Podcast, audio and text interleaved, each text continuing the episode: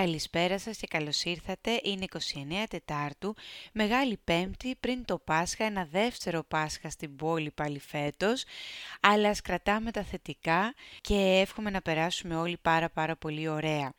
Είναι επίσης ένα ιδιαίτερο επεισόδιο γιατί καταφέραμε και φτάσαμε τα 40 επεισόδια από αυτή τη σειρά podcast που ξεκίνησε πέρυσι δειλά-δειλά μέσα στην πρώτη καραντίνα και πάρα πολλοί από εσάς έχετε αγαπήσει και εγώ σας ευχαριστώ όλους και το εννοώ. Πάμε σήμερα λοιπόν, εκτός από τις ευχές τις πασχαλινές με τις οποίες θα σας αφήσω, να μιλή... δεν μπορούσα να μην σας δώσω και δύο-τρία tips, χρήσιμες έτσι πληροφορίες και οδηγίες για το πώς θα διαχειριστούμε το πασχαλινό τραπέζι. Ανεξαρτήτως που βρισκόμαστε και με ποιον είμαστε, Σίγουρα ένα πασχαλινό τραπέζι θα στρωθεί το Σάββατο και την Κυριακή.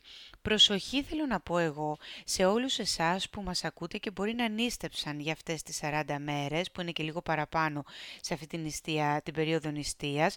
Προσοχή λοιπόν στη μετάβαση από την νηστεία στην κατανάλωση ζωικής πρωτεΐνης, λιπαρών και αλκοόλ. Ξέρετε οι παλιοί θα μας πούνε ότι κάποια έθιμα είναι πολύ σοφά βαλμένα στο ημερολόγιό μας και ισχύει και για τη μαγειρία είναι ένα, μια διατροφική συνήθεια που ακριβώς ένα λόγο έχει την ομαλή μετάβαση από την νηστεία στην κατανάλωση πάλι κρέατος. Οπότε ξεκινάμε το Μεγάλο Σάββατο με αυτή ή με κάτι άλλο παρόμοιο γεύμα που μπορεί να έχει κάποιο βραστό κρέας, λίγη σούπα με βραστά λαχανικά.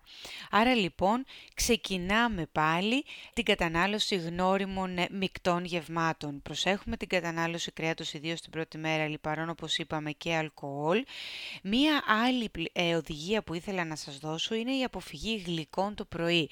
Θα κυκλοφορήσουν στα περισσότερα σπίτια αν δεν έχουν μπει ήδη και τσουρέκια και τα πασχαλινά κουλουράκια. Δεν ήταν ποτέ πρωινό ούτε πρέπει να γίνουν φέτος.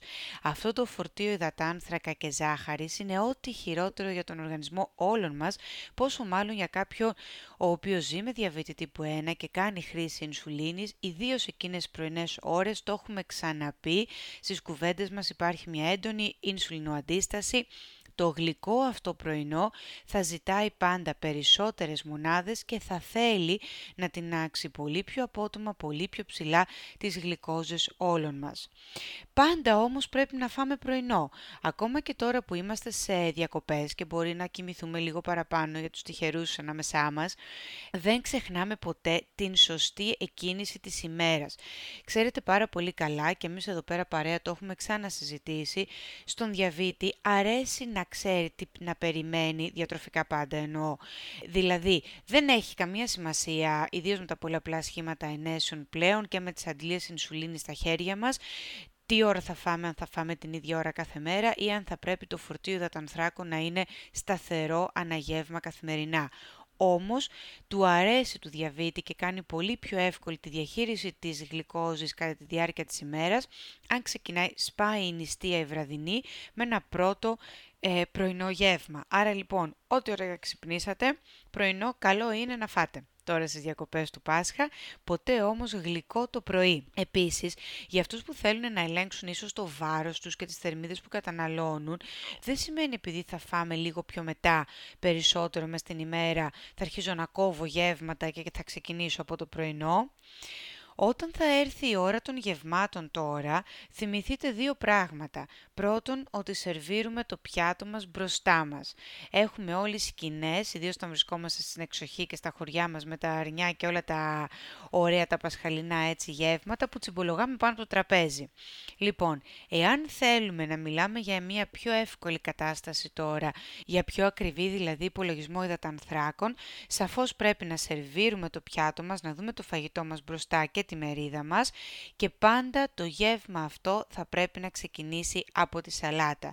Θυμηθείτε ότι εάν ξεκινάει το γεύμα που περιέχει όχι δατάνθρακες από φυτικές ίνες, σαφώς βοηθάει την ε, πιο ομαλή άνοδο στα επίπεδα γλυκόζης. Το γεύμα αυτό κάνει περισσότερη ώρα να απορροφηθεί, άρα πρώτα με κρατάει χορτασμένη για περισσότερη ώρα και βλέπουμε μια πιο ωραία καμπύλη τελικά στην καταγραφή μου ή σαν αποτέλεσμα των μετρήσεων. Τώρα, εκτός από τον υδατάνθρακα που τον έχουμε πια αγαπήσει τόσο πολύ και τον έχουμε μετρήσει ιδιαιτέρως, την τιμητική τους στο Πάσχα το ελληνικό τουλάχιστον έχει η πρωτεΐνη, έχουν η πρωτεΐνη και τα λιπαρά.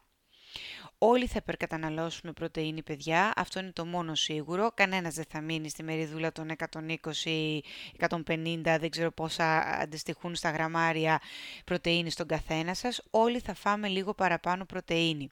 Εκείνο που θέλω να ξέρετε είναι ότι η πρωτεΐνη αυτή θα θέλει να επηρεάσει τα επίπεδα γλυκόζης για περισσότερες από δύο ώρες και μετά από αυτό το δύο ώρο θα θέλει να δείξει τη δύναμή της. Άρα κάπως πρέπει να την πάρουμε υπόψη μας. Θα σας πω σε λίγο τι θα κάνετε για αυτή την πρωτεΐνη που έχει την τιμητική της.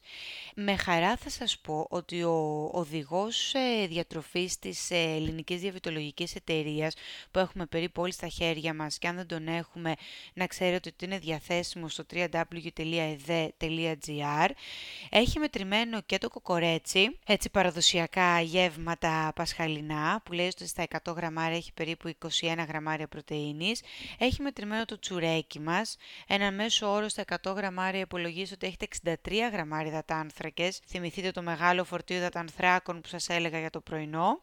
Και 12 γραμμάρια λιπαρών έχουν εκεί μέσα τα 100 γραμμάρια τσουρέκι. Προφανώς αν μιλάμε για μία μεριδούλα έτσι για ένα σνακ ή σαν ε, το γλυκό μας, μιλάμε για μία μερίδα των 40 γραμμαρίων περίπου για να πούμε ότι το ευχαριστηθήκαμε, αλλά δεν υπερκαταναλώσαμε.